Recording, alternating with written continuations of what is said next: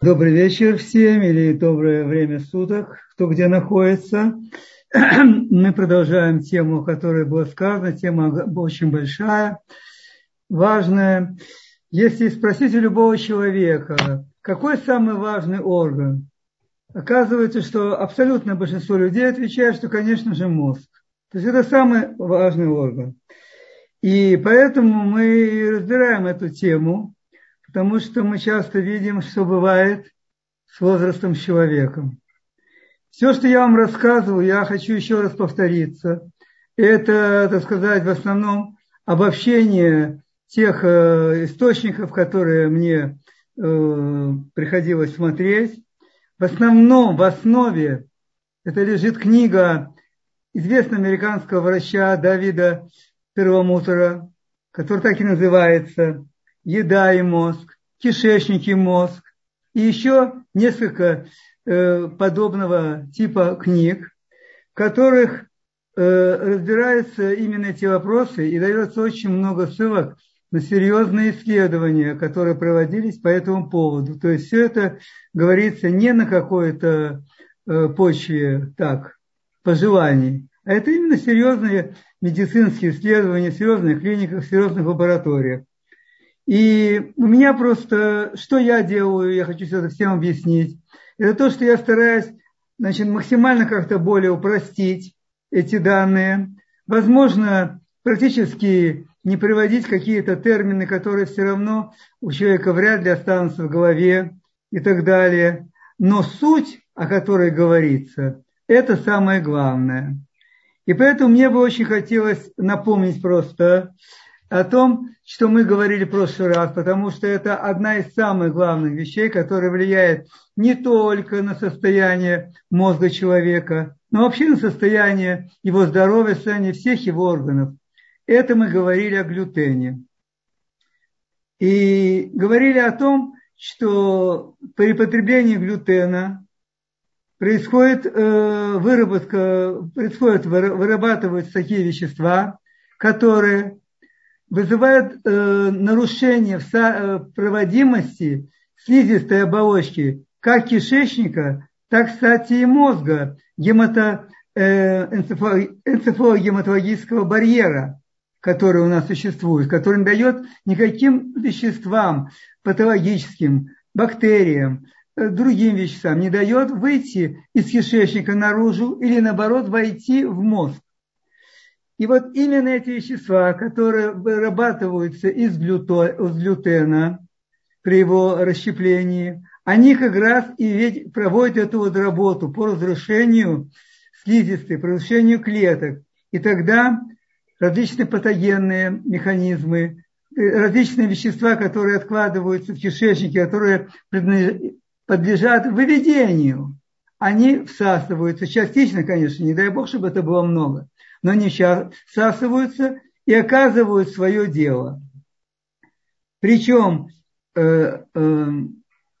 кроме всего прочего, у глютена еще выделен такой один из пептидов, то есть это все компоненты, на которые распадается глютен, он вызывает такое повышенное удовольствие у человека, вызывает чувство удовлетворения.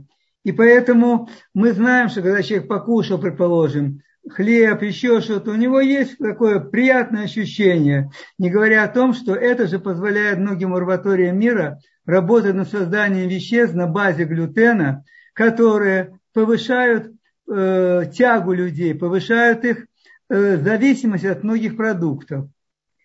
Причем, я сейчас и заканчиваю с этим, причем я хочу еще раз напомнить, что речь идет о той форме модифицированного глютена, генетически преобразованного, который вызывает большинство проблем. Ведь, естественно, где-то, может быть, около 100 лет назад и больше, в любых продуктах зерновых был глютен, и мы не видели подобного влияния, потому что это был нативный, натуральный глютен, который, в общем-то, не приносил никаких серьезных осложнений для человека. После того, как он был генетически модифицирован, чтобы увеличить урожайность, чтобы учить вкус многих пищевых продуктов, то это превратило в то, что глютен превратился в очень опасное соединение. Очень опасное.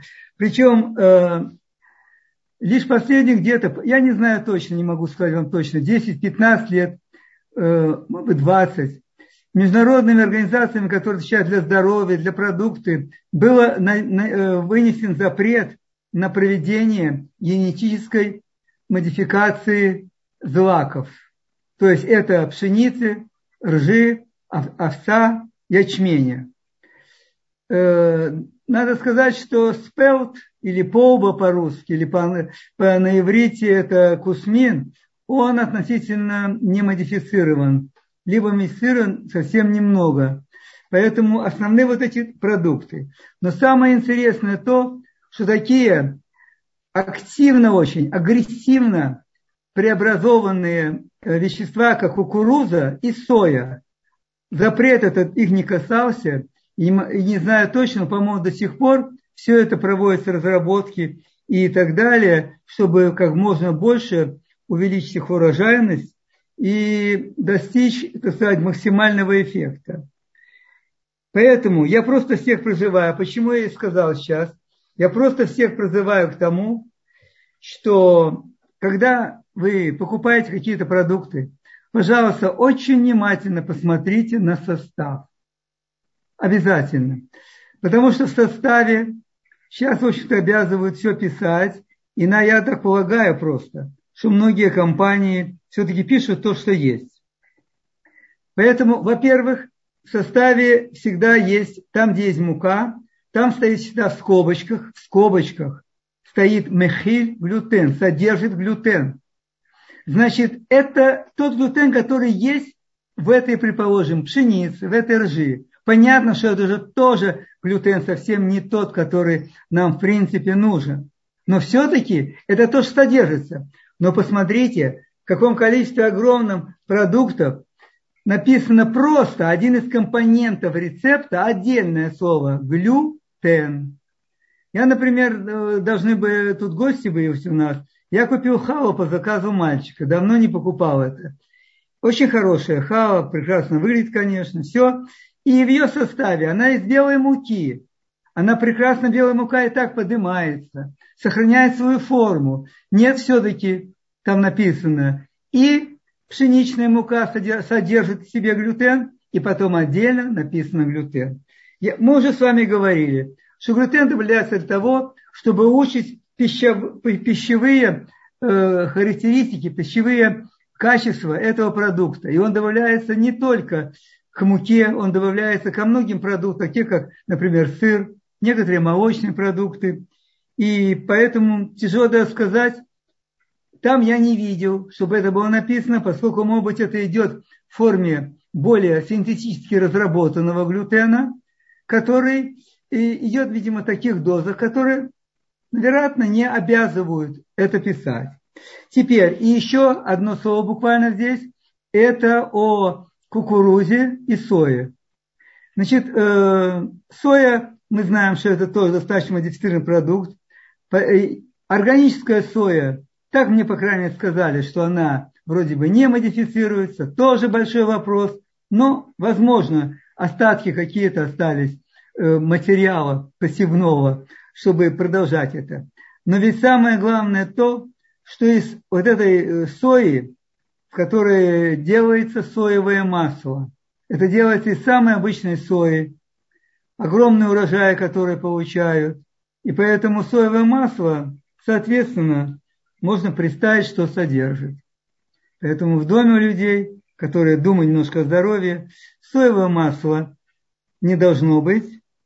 И еще кукуруза. Если вы посмотрите, опять-таки, рецептуру многих продуктов, которые, много веществ, которые продаются в магазине, там почти всюду есть либо крахмал кукурузы, либо сироп кукурузы. Сироп кукурузы вообще наиболее такое вещество. Я даже посмотрел и получал тут из компании Herb какие-то продукты органические, все, и там написано сироп кукурузы органик.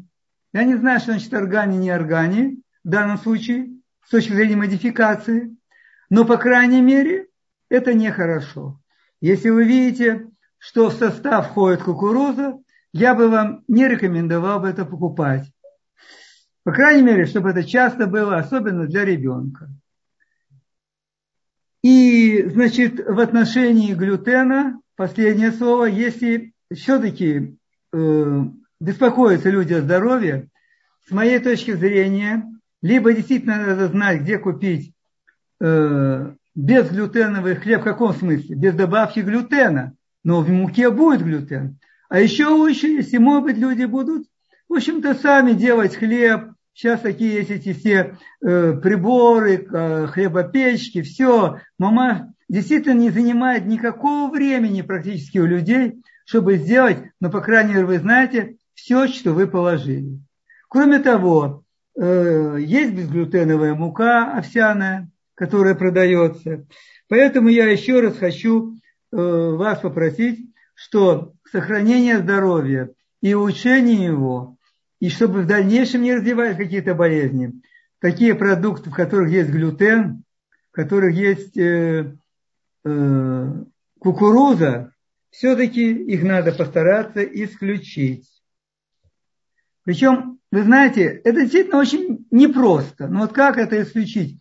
Например, недавно тут я прочитал Рав Яков Галинский, он там пишет какие-то короткие есть такие статьи переводные его, и там рассказывается о том, это известная такая как бы притча, которая в разной форме передается. Но в данном случае она была так, и я вам и скажу. Притча о том, как один царь, у него была короновали царя, коронация была, все, и он объявил, что в течение какого-то количества часов на следующий день люди могут обратиться к нему, и он все выполнит, то, что эти люди хотят. Понятно, что образовалась огромная очередь, люди стояли, все хотели, ожидали, кто хороший новый дом, кто хорошую работу, кто хорошую пенсию, ну, понятно, ожидания людей. И на следующий день, уже ближе к тому времени, стали по очереди проходить человек, такой в охмоте, оборванный, все, и все расступались, никто не понимал, но когда увидели, что он подходил ближе, все отходили в сторону. И когда он подошел к воротам, то стража, которая стояла, она сказала, что в таком виде ты не можешь войти, заходи, мы тебя, так сказать, вымоем духами там, или, я знаю, благовониями всякими, и тогда ты только подойдешь к царю, мы тебя проведем, не волнуйся. Вот. Это был человек прокаженный, у которого были язвы на теле, на коже, на теле, и все, и так далее. Когда он попал к царю, то тот спросил, что ты хочешь, и он его просил, говорит, что вот видишь, я вот так вот страдаю, у меня все это есть, все. Я хотел бы тебя просить, чтобы мне сделали длинную расческу, чтобы я мог расчесать спину. Все, наверное, знают, да, просто мне это очень понравилось. Вот, расчесать спину. И этот царь, этот самый писарю своему, который записывал обещание его, сказал, ну, записывай.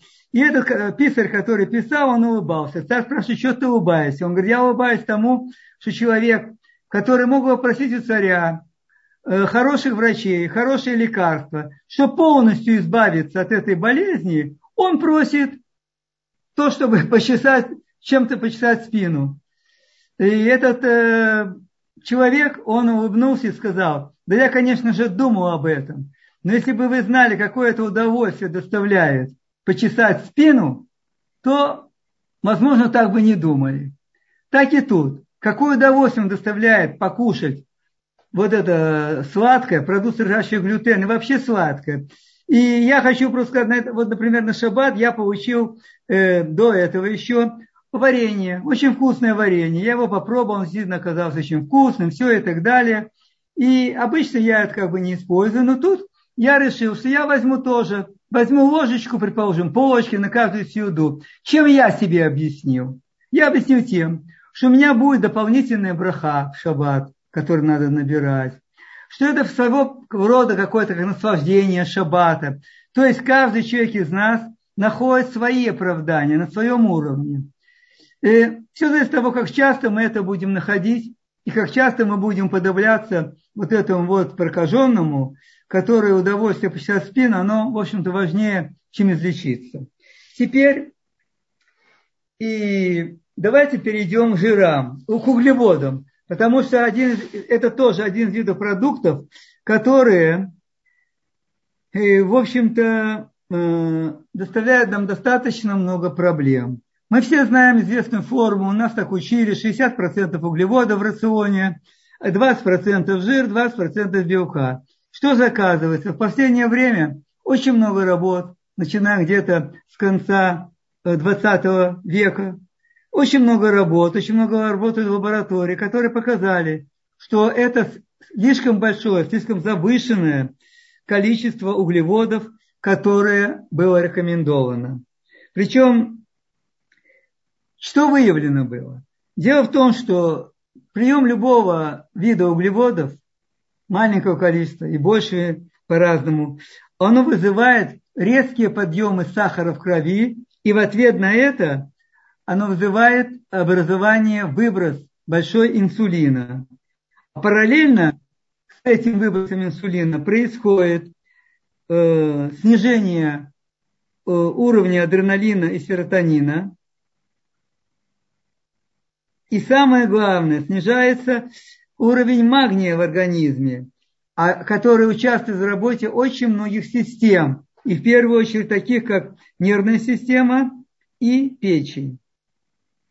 Поэтому, и самое еще интересное, что всегда казалось, мы очень боялись, нас так учили, жиров бояться, особенно с точки зрения избыточного веса и там сахарный диабет, но главное избыточный вес, и поэтому ограничивали жиры, в общем-то.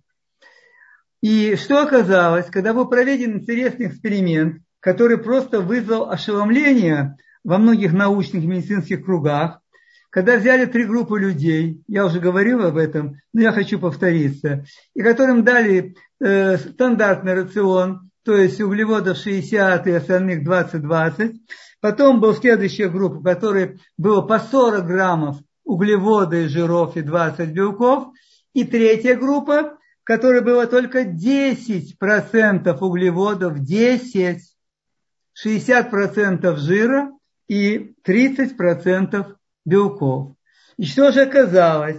Оказалось, что наиболее эффективное снижение веса произошло именно у третьей группы, где преобладали в питании жиры, чуть меньше, значительно меньше было белков и совсем мало углеводов.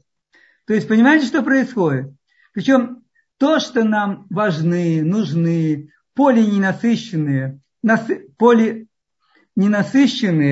и просто ненасыщенные жирные кислоты, это мы знали, это всегда нам говорили тоже, что полезные полиненасыщенные жиры из растительных масел, таких как там оливковое, подсолнечное, кунжутное, кокосовое и так далее. И ненасыщенные жирные кислоты – это из рыбы, о которой, кстати, в предыдущем тоже сообщении немножко говорилось, которые содержат такие жиры, как омега-3 и омега-6. Вот. Но надо понимать, и это было показано в всех этих исследованиях, огромную роль в состоянии нашего здоровья и в работе многих органов и систем, оказывается, принадлежит именно насыщенным жирным кислотам. Это жирные кислоты, которые раньше говорилось, что вообще их не надо употреблять, их не надо использовать и так далее и тому подобное. В самом же деле оказывается, что действительно это очень важные кислоты, и жир очень важный, и он участвует в разных процессах в организме человека. Причем, если мы говорим конкретно, предположим, о мозге человека, да, то ведь больше, по-моему, что-то я не помню, 80-90% состава мозга – это жир. Представляете? От его веса. Поэтому это действительно, они играют очень важную роль. И убирать жиры полностью из организма, такие, как говорили, там растительное, сливочное масло, ну, есть жиры у других народов какие-то, у евреев, особенно я знаю, там в России, которые были, так они, например, там гусиный, куриный жир используют. Оказывается, что это далеко совсем не так вредно, а может быть даже какое-то, не может быть, а полезно. И какое-то количество обязательно должно быть. Теперь, где же, откуда нам получать эти насыщенные жирные... Да, и о том, что они играют большую роль, нам что доказывает? Женское молоко содержит 56% насыщенного жира. Это жиры, которые необходимы и ребенку, и взрослому. Ребенку в первую очередь, из которых строятся мембраны клеток. То есть именно та оболочка, которая защищает клетки, которая не дает возможность, чтобы на них влияли какие-то компоненты. И это именно строится из жиров. И женское молоко состоит на 56% из этого жира. Получить его натуральным путем каким-то, ну, практически взрослому человеку невозможно, наверное. Но есть препараты, которые созданы, которые содержат именно тот насыщенный жир, который содержится в женском молоке. Еще, например, пример такой. Это пальмитиновая кислота, 16 пальмитиновая кислота. Она содержится в легких.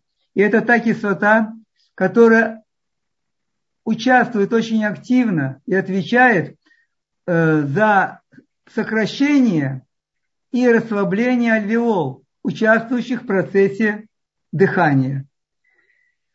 И, видимо, я как-то рекомендовал, когда мы раньше беседовали, не зря, наверное, говорится о том, что для хорошей работы легких хорошо дать им питание. А питание их – это именно вот такая насыщенная маложирная кислота. Поэтому многие народы, например, там, я знаю, Монголия, Азия есть, которые чай, напитки эти травяные пьют, именно добавляя туда немножко жира. И в этом, видимо, есть как раз большая основа. Теперь среди жиров у нас есть такой жир, которого мы все боимся, и который, так сказать, является притчей во язычах.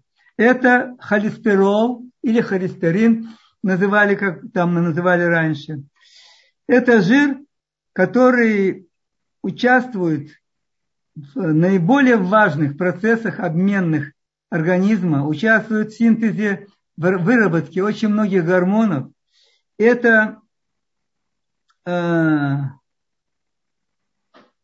всего холестерола находится именно в мозге человека, что составляет примерно около 20% его веса. Этот холестерол способствует образованию мембран клеток мозга. Вот. А я говорил, что эти мембраны являются защитниками клеток. Также холестерин действует на, как антиоксидант. Он защищает организм от свободных радикалов. Свободные радикалы – вещества, которые образуются в организме, причем с возрастом их образуется больше. Очень серьезную роль здесь играет термическая обработка пищи, когда можно образовать из той же пищи большое количество свободных радикалов. Они отвечают за развитие многих болезненных состояний. Есть такие мнения, что являются одним из основных компонентов развития раковых заболеваний. И с возрастом количество свободных радикалов у человека в организме увеличивается. А раз увеличивается количество свободных радикалов, значит, соответственно, нужно, чтобы антиоксидантов было больше в организме. И вот этим как раз, это одна из функций холестерола. Теперь, холестерол,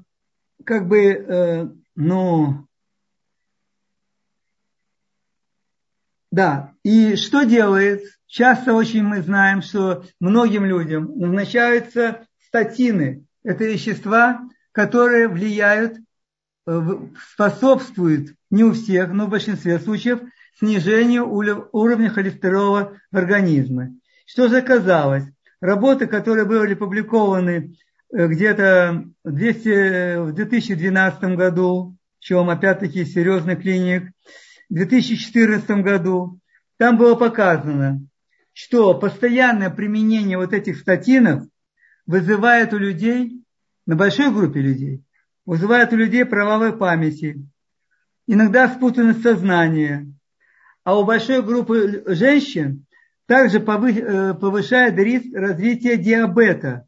Причем, что интересно, на группе 160 тысяч женщин было показано, что риск развития диабета примерно составляет 70%. Вот. Теперь, кроме всего прочего, когда было, да, были мнения такие, что вот эти статины, они способствуют, снижают уровень риска развития Альцгеймер заболевания, то, о чем мы говорим, заболевание мозга.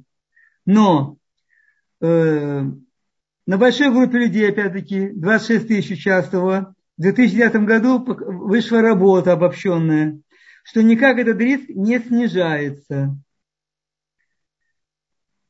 А в Израиле в 2010 году тоже была опубликована работа, показавшая, что, риск, вероятность смертности больных сердечно-сосудистым заболеванием выше у тех, которые постоянно принимали статины.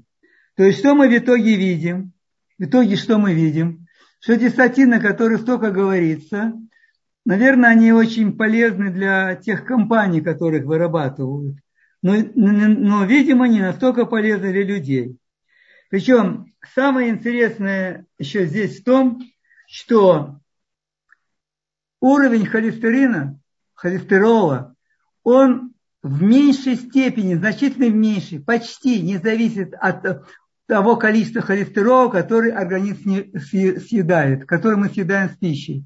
Потому что примерно 75-80% холестерола образуется в самом организме. Он используется, потом он распадается и снова образуется из жира. Таким образом, что происходит? Организм обеспечивает себя холестеролом и меньше влияет влияние на это внешнее поступление. Но если мы резко ограничиваем поступление жиров, на базе которых может образовываться холестерол, самого холестерола извне, то тогда организм начинает активно вырабатывать даже избыточное количество холестерола, что тоже, в общем-то, не очень хорошо. Еще какое влияние холестерола? Недостаток уровня, снижение уровня холестерола очень влияет на снижение уровня тестостерона.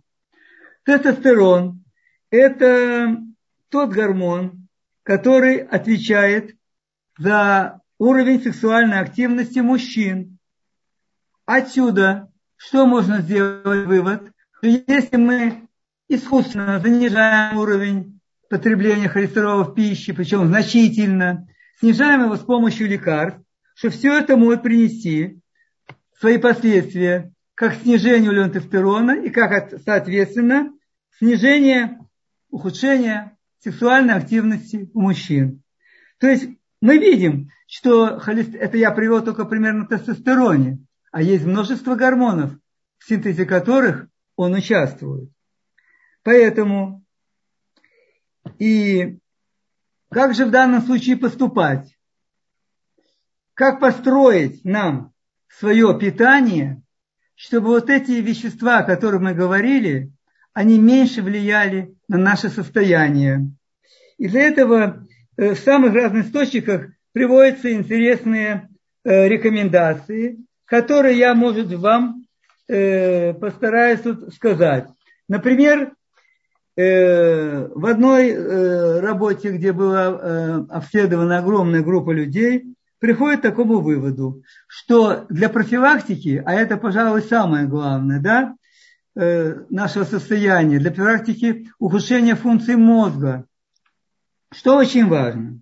Значит, в первую очередь рекомендуется, чтобы питание минимальное было количество углеводов. Причем это количество углеводов, как бы по многим рекомендациям это проходит.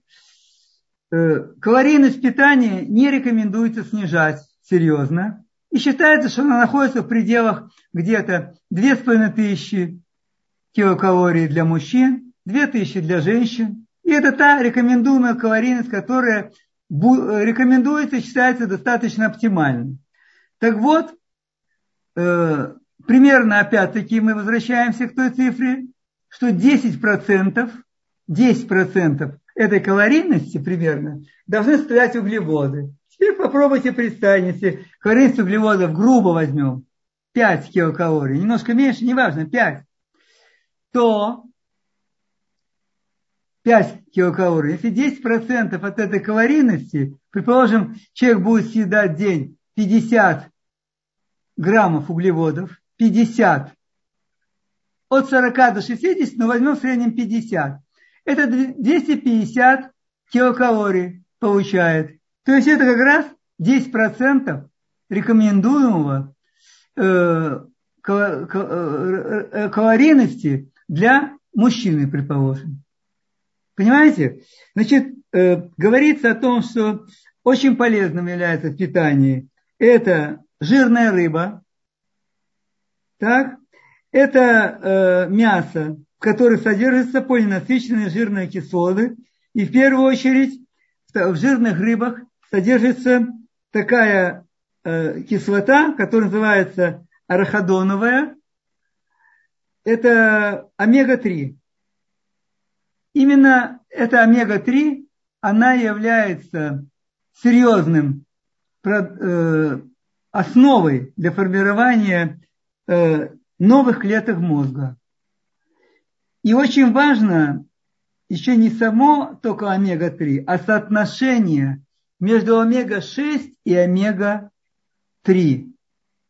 Поскольку есть масла, в которых содержится много омега-6, вот, и мало омега-3. И поэтому всегда рекомендуется даже смешивать. Потом поговорим немножко об этом. Теперь, и какие рыбы, чтобы уже дальше нам далеко не уходить. Я, например, рекомендую. Понятно-таки на основании тех данных и того, рекомендую морскую жирную рыбу. Это такие рыбы, как скумбрия, макарель, по-моему, макрель, да, и еще это палтус, тоже морская рыба, жирная, или Голливуд называется, и на иврите, и на английском. Это рыбы, которые, по крайней мере, морские. Если мы будем говорить о салмон, то если кто-то имеет возможность иметь дикий салмон, то есть тот, который сам плавает, сам плывет, чтобы выбросить икру свою и так далее, это замечательно. Но я не видел в Израиле такой возможности, хотя кто-то мне говорил, что контейнер с этими салмон обычно привозят под заказ и так далее, что стоит там 400 шекелей килограмм этой рыбы. Вот. Но, по крайней мере, эти рыбы, да, тут спрашивают, тунец еще, да, эти рыбы, если они дикие, так и называются, дикие, потому что тот салмон, который выведен, опять-таки, генетически модернизирован, который разводится в фьордах Норвегии, считается самый лучший салмон, и Норвегия забросала весь мир этим салмоном, это выше всяких отрицательных оценок. Это рыба, которая очень плохо влияет на организм. И да, ну, если мы говорим уже об обычной рыбе, то есть морские рыбы, которые можно покупать. И все вы это знаете. Дальше. Очень рекомендуется сливочное масло. Но сливочное масло опять, смотрите, все время мне приходится говорить с оговорками, потому что опять сливочное масло урод. Мы просто раз говорили о том, что его нужно очищать, его нужно стараться сделать топленым, или, может быть, его можно купить, там, предположим, на Герб и так далее, масло хи, известное топленое масло, но оно там всюду халав на хры, насколько мне известно. Вот.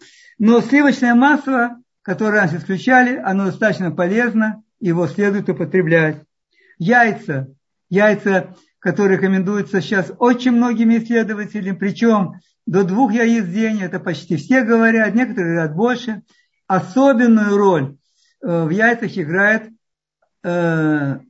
желток его, потому что там содержится очень много холина. Холин – это то вещество, которое участвует, которое проводит нервные импульсы в наших клетках. И то есть вы, наверное, все слышали ацетилхолин. Вот это одно из этих компонентов. И поэтому яйца желательно не меньше, чем хотя бы раз в 5 недель употреблять. Еще очень хорошо. Понятно, что это не твердое яйцо, которое выварят так, что уже неизвестно, что в нем есть. Вот. А это все-таки яйцо, в котором еще желток мягкий, жидкий практически. А вообще еще очень хорошо. Это то, что называется сейчас, наверное, гоголь-моголь. То есть, когда желток берется, добавляется сюда хорошее масло растительное, это хорошо для дюбажа, и желчных путей заодно. Масло добавляется, можно добавлять, добавляется немножко меда, все это перемешивается. Это очень вкусная такая заправка на утро. После этого можно еще положить грелку на область печени. Кто хочет, может и полежать, у кого есть эта возможность. Вот. И вот этот холестерол, который есть в жидком, в сыром желтке, он очень и очень полезен. Дальше. Рекомендуют пить чай из шалфея. Шалфей – это трава известная. На иврите, для тех, кто слушает из Израиля и не только, это марва. Рекомендуется, очень рекомендуется. Это чай пить. Вот. Чайная ложка рекомендуется, 1,5 чайной ложки травы шалфея на стакан воды на 200 грамм. Вот. И заливается кипятком, и через 10-15 минут это питье полезно очень готово. Есть сообщения, которые говорят о том, что шалфей, он является одним из компонентов лекарств, которые разрабатываются для лечения больных Альцгеймером. Дальше. Сон нормальный. Желательно все-таки сон, чтобы был порядка 6 часов. Меньше не очень хорошо. Особенно, если люди ложатся рано, мы об этом уже тоже говорили, что сон до полуночи эффективнее намного, чем сон после полуночи. Но 6 часов, по крайней мере, есть рекомендация. Когда-то Рамбам рекомендовал 8, я не знаю, тяжело, в общем, с 8 часами сна, хотя, может, у кого-то это хорошо получается. Тут мне тяжело сказать. Дальше. Понятно, что любые виды физической активности – это одно из основных средств для того, чтобы нам сохранить активным своей системы и, в первую очередь, состояние мозга. Массаж. Особенно очень полезен массаж. Как общий, так и массаж – это головы, шеи и плечевой области. Потому что именно здесь чаще всего находятся такие зажатия сосудов, пережимают сосудов. У человека побаливает голова. Или даже не побаливает, а просто какая-то вот голова такая, как будто бы она не совсем ясная, как будто она какая-то такая вот, непонятное какое-то состояние. И очень важно делать здесь упражнения, и очень важен здесь делать массаж. Дальше. Упражнение по концентрации внимания тоже играет очень важную роль. И хорошо бы хотя бы, чтобы, не знаю, 10-15 минут в день проводить эти упражнения. Дальше. Кстати, это интересно, что это, в общем-то, рекомендации врачей, которые не евреи. Но там пишут, что ежедневная молитва для людей, где человек может, вероятно, кто может, медицировать как следует, понимать, перед кем он стоит, то это тоже играет очень важную роль в сохранении состояния мозга. Теперь выявили эффективность чтения книг, именно книг. Не слушать урок какой-то или что, а именно чтение книг в течение хотя бы 40-60 минут в день. Причем, что интересно, доказали, что при чтении книг в равной степени работают оба полушария мозга. Особенно в тех книгах, где требуется какое-то и напряжение, и какое-то, может быть, воображение, и проявление каких-то чувств. Это очень положительно сказывается. И еще одна рекомендация, это, наверное, уже больше людям более старшего возраста. Возраст как-то человек старается что-то нового, так побаивается нового, каких-то изменений и так далее. Так очень рекомендуют, чтобы смело браться за каждое новое.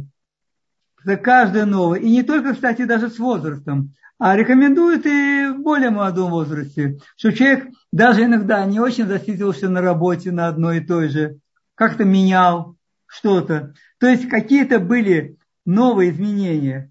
Это приводит к тому, что как бы мозг, он не совсем тупеет, не становится автоматом, и интеллект тоже не снижается. Теперь, какие есть рекомендации, у нас еще есть немножко времени. Какие рекомендации по пищевым добавкам, которые дает доктор Перлмуттеру? Вот, именно для улучшения самой работы мозга. Это декозаксиеновая кислота, либо та, которая содержит омега-3, но омега-3 именно, вот эта кислота, я вам говорил о материнском молоке, именно из нее, вот этой кислоты, состоят, в основном находится жир материнского молока. Декозагексаеновая. Он пишет, что есть, ее можно купить в виде препарата, потому что из пищи не получишь, только в маленьком возрасте, и то, какое количество теперь получает женское молоко. Ну, мы с вами представляем это. Дальше. Есть такое такое вещество, которое называется ресвератрол. Ресвератрол. Оно содержится в красном винограде, соответственно, в красном вине. Вот. И считается, что оно замедляет процессы старения, улучшая кровообношение мозга. Опять-таки, конечно, нужное количество его, а это примерно где-то 5 миллиграмм, его можно получить только из пищевой добавки. Есть пищевые добавки, есть там порошок винограда, можно это найти. Потому что если мы захотим получать необходимое это количество из вина, то, наверное, нам придется целый день выпивать по вина. Много, меньше, но много вина надо будет выпить. И вряд ли человек сможет, так сказать, нормально функционировать. Это вторая добавка, которую он рекомендует. Третья добавка, которую рекомендует для улучшения работы мозга, это куркум. И в первую очередь, конечно, куркумин. Это действие начала куркума. Потому что в тот куркум, порошок, который можно купить в магазинах, где продают специи, понятно, там его действие начала куркумин, очень низкий процент. Поэтому лучше всего это использовать, купить пищевые добавки, в которых содержится активный куркумин в чистом виде. Дальше. Очень рекомендуется кокосовое масло. Кокосовое масло – это продукт, который является прекрасной пищей для мозга, прекрасной пищей. И что рекомендует он? Во-первых, хотя бы чайная ложечка в день масла, в той форме, какой человек это может принять. Не знаю, мне, например, очень нравится масло, кокосовый вкус его. Либо кокосовое масло – это лучшее масло для приготовления пищи. Тот, кто жарит, тот, кто добавляет какие-то, может быть, не жарим, но вареные блюда, когда он варится. Потому что температура горения его очень высокая, примерно 230-240 градусов. В отличие от других масел, о которых мы говорили, там вообще 160. И для жарких нельзя использовать это масло, которое холодной выжимкой вынимаются. А это можно. Есть еще такое масло, которое получается из кокосовой, причем холодной обработки и специальной очистки. Это масло, которое называется MCT. Вот это масло, которое рекомендует также доктор Берг для кето-диет и так далее. Это масло, которое, если его утром выпить, предположим, чашечкой кофе или каким-то травкой, оно долго дает чувство насыщения, плюс к тому, что оно влияет хорошо на обменные процессы, оно дает чувство насыщения, и человек очень не тяжело ему протянуть до 12, до часа дня, когда он первый раз кушает, так называемое порционное голодание, о котором говорится на кето-диетах. Дальше. Еще говорится о том, что есть альфа-липоевая кислота. Я, честно говоря, ее недостаточно организм вырабатывает. Он вырабатывает немножко. Но я, к сожалению, не посмотрел. Мы будем встречаться, я еще посмотрю, как она есть там, где на биологически активные добавки. Теперь пробиотики. Очень серьезная рекомендация, что пробиотики нужно получать из натуральных продуктов. Те пробиотики, которые получают из капсул, мы получаем все, они, в общем-то, хорошие, но имеют там очень большая концентрация. Маленькая, так говорят, что не усваивается. Большая, они начинают очень активно действовать, подавляют многие другие бактерии, даже некоторые патологические, которые нужны для нашей нормальной микрофлоры в кишечнике. Поэтому очень рекомендуют употреблять хорошие кисломолочные продукты. Тот, кто будет употреблять, и советую, конечно, в первую очередь козьи продукты, но именно кисломолочные. Там написано, что там используются культуры для закваски разные. Дальше лук, особенно красный лук, да и белый лук, даже он содержит бобовые, содержит большое количество пробиотиков. И, наконец, последний из этого списка стоит – это витамин D. Витамин D многие ученые называют не витамин, а он как гормон. Гормон прямо. И особенно он важен также не только для поддержания нашего иммунитета, это вы все знаете, особенно теперь, например, с короной очень много говорилось, но именно для работы мозга и других систем он очень важен. И доктор Перлмуттер, он его рекомендует применять не на постоянной основе, а месяц принимать, потом сделать месяц-два перерыв, и потом опять принимать. Хотя, честно говоря, передозировка витамина D описывается, что тяжело достичь, потому что организм его усваивает, а какая лишняя там, если дозировка есть, то это выводится. Вот это те 7 добавок, о которых я говорил, который рекомендуется именно для улучшения непосредственно работы мозга. Теперь, в заключение, мне хочется сказать так, что привести интересный, может быть, даже пример в какой-то мере.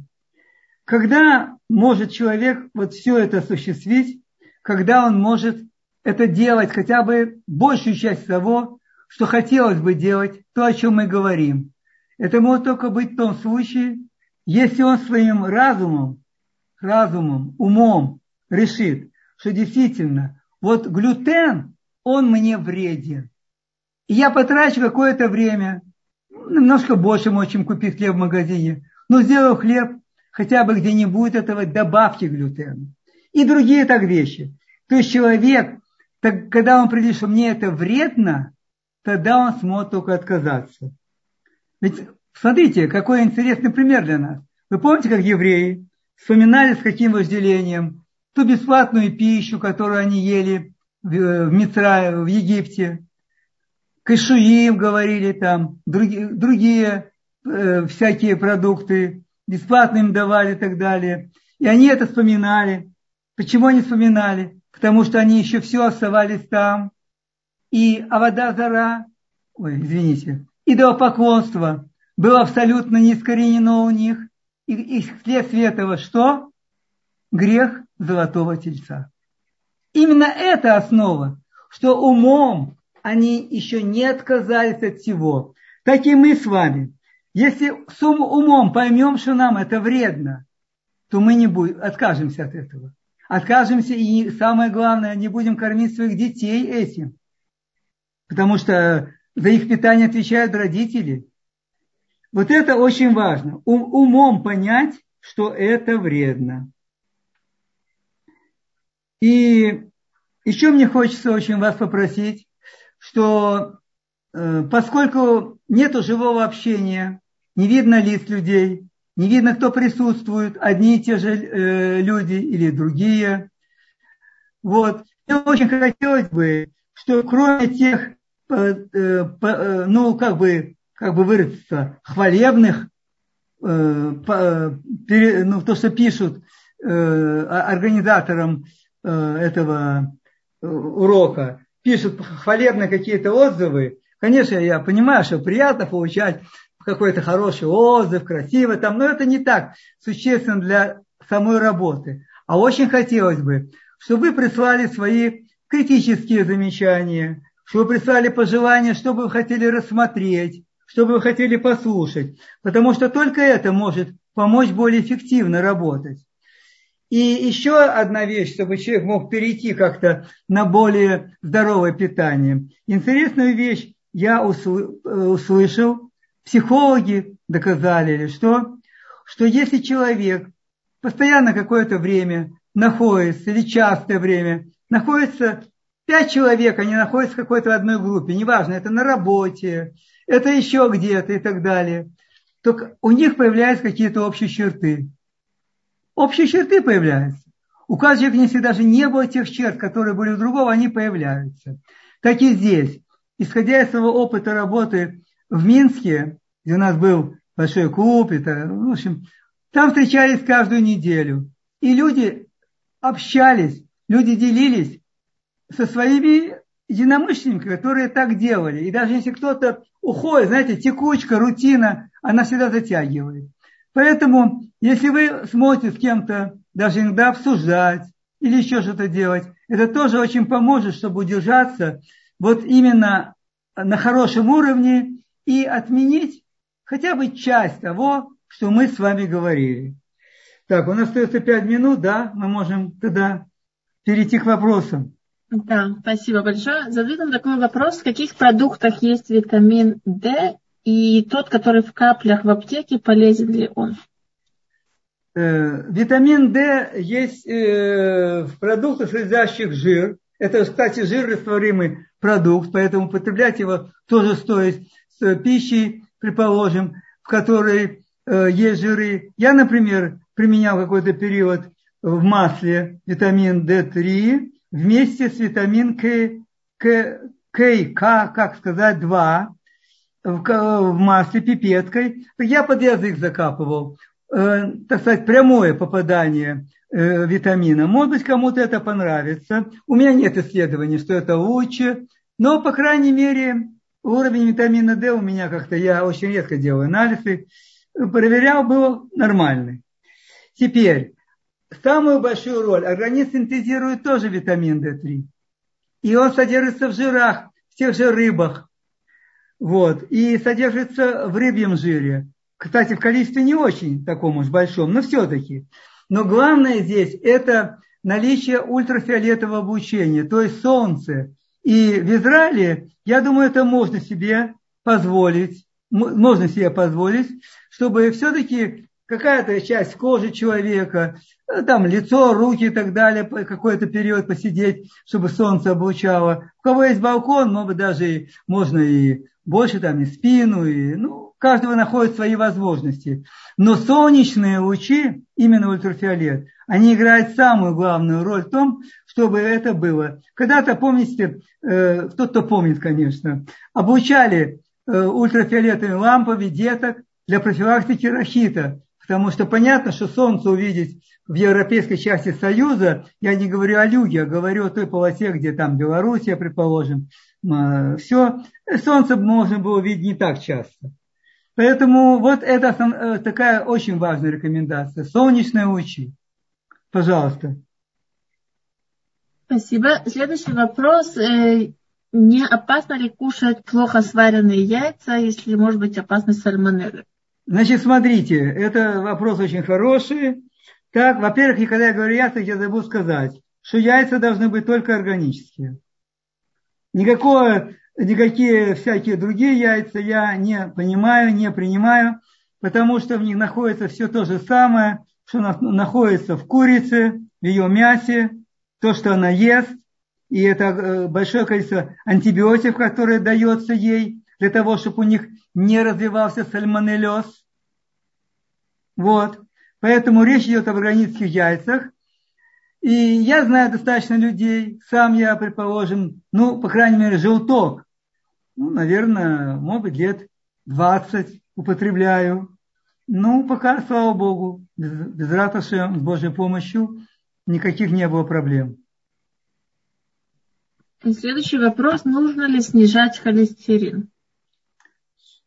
И весь вопрос о том, какой у этого человека холестерин, потому что это очень важный вопрос. Если всегда у этого человека холестерин, предположим, находится там 180-200, он и всегда такой, то это его холестерин. Точно как артериальное давление. Если приходит человек к врачу, измеряет давление, у него оказывается 140, предположим, на 90, и это ой-ой-ой, это повышенное давление. Для кого оно повышенное? Для того, у кого давление всегда 100, 110, нижнее 70. Это уже повышенное. А человек, который всю взрослую жизнь, у него давление 130, 135, то 140 для него это не повышенное. Так же быть и с холестерином.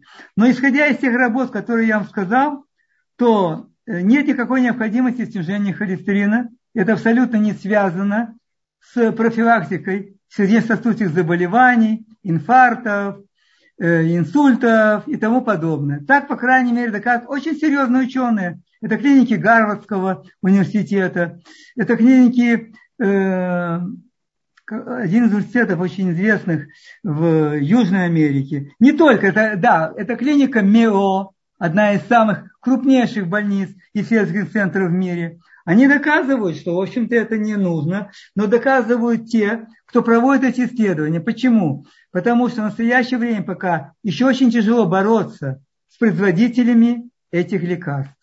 Это самый тяжелый момент, когда они не дают ходу новым знаниям, когда человек может обходиться без этих лекарств. Это та же ситуация, которая имеется и с теми же прививками.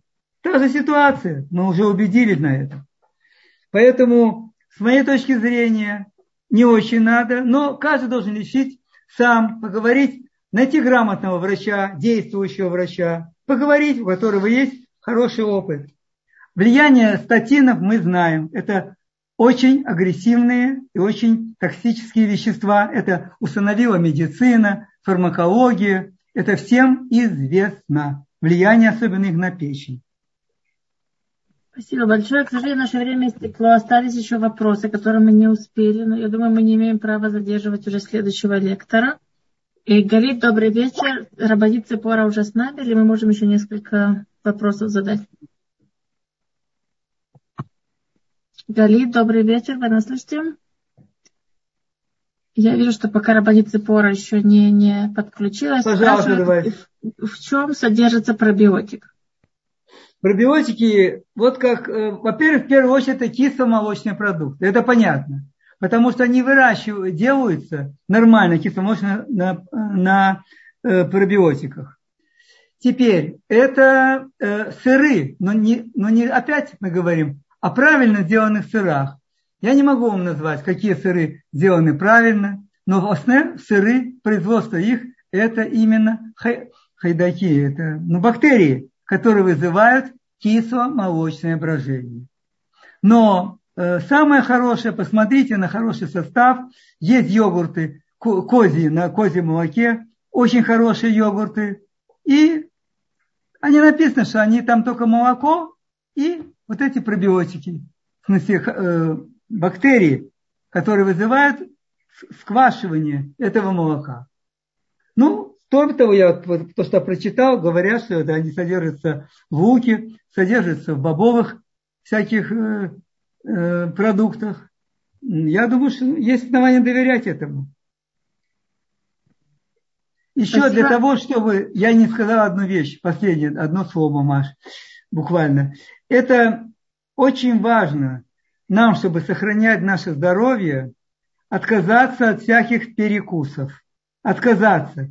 Потому что любой небольшой перекус чаще всего, во-первых, это углеводистый, чаще всего. Он повышает сразу уровень инсулина. И это вызывает цепную реакцию. Это связано с адреналином, серотонином, снижением уровня ма. И каждый этот перекус – это очень нехорошее влияние на организм. Поэтому постараться надо, чтобы между приемом пищи никаких перекусов не было. Спасибо большое. Я вижу, что Рабанит Цепора уже с нами, поэтому мы не можем больше задерживать время. Спасибо вам огромное за очень ценный и полезный урок. И хочу сделать небольшое объявление, что следующий урок доктора Марка будет, по-моему, через 2 недели. Следите за нашими анонсами на сайте. Вы говорили на Пуримской неделе, да? Неделя, которая предшествует Пуриму. То есть не следующая неделя, а через неделю. Я специально не говорил о сахаре, поэтому я о продуктах этих всех, что связать это с Пуримом и как там идет потребление и так далее. Хорошо, спасибо большое всем. До свидания.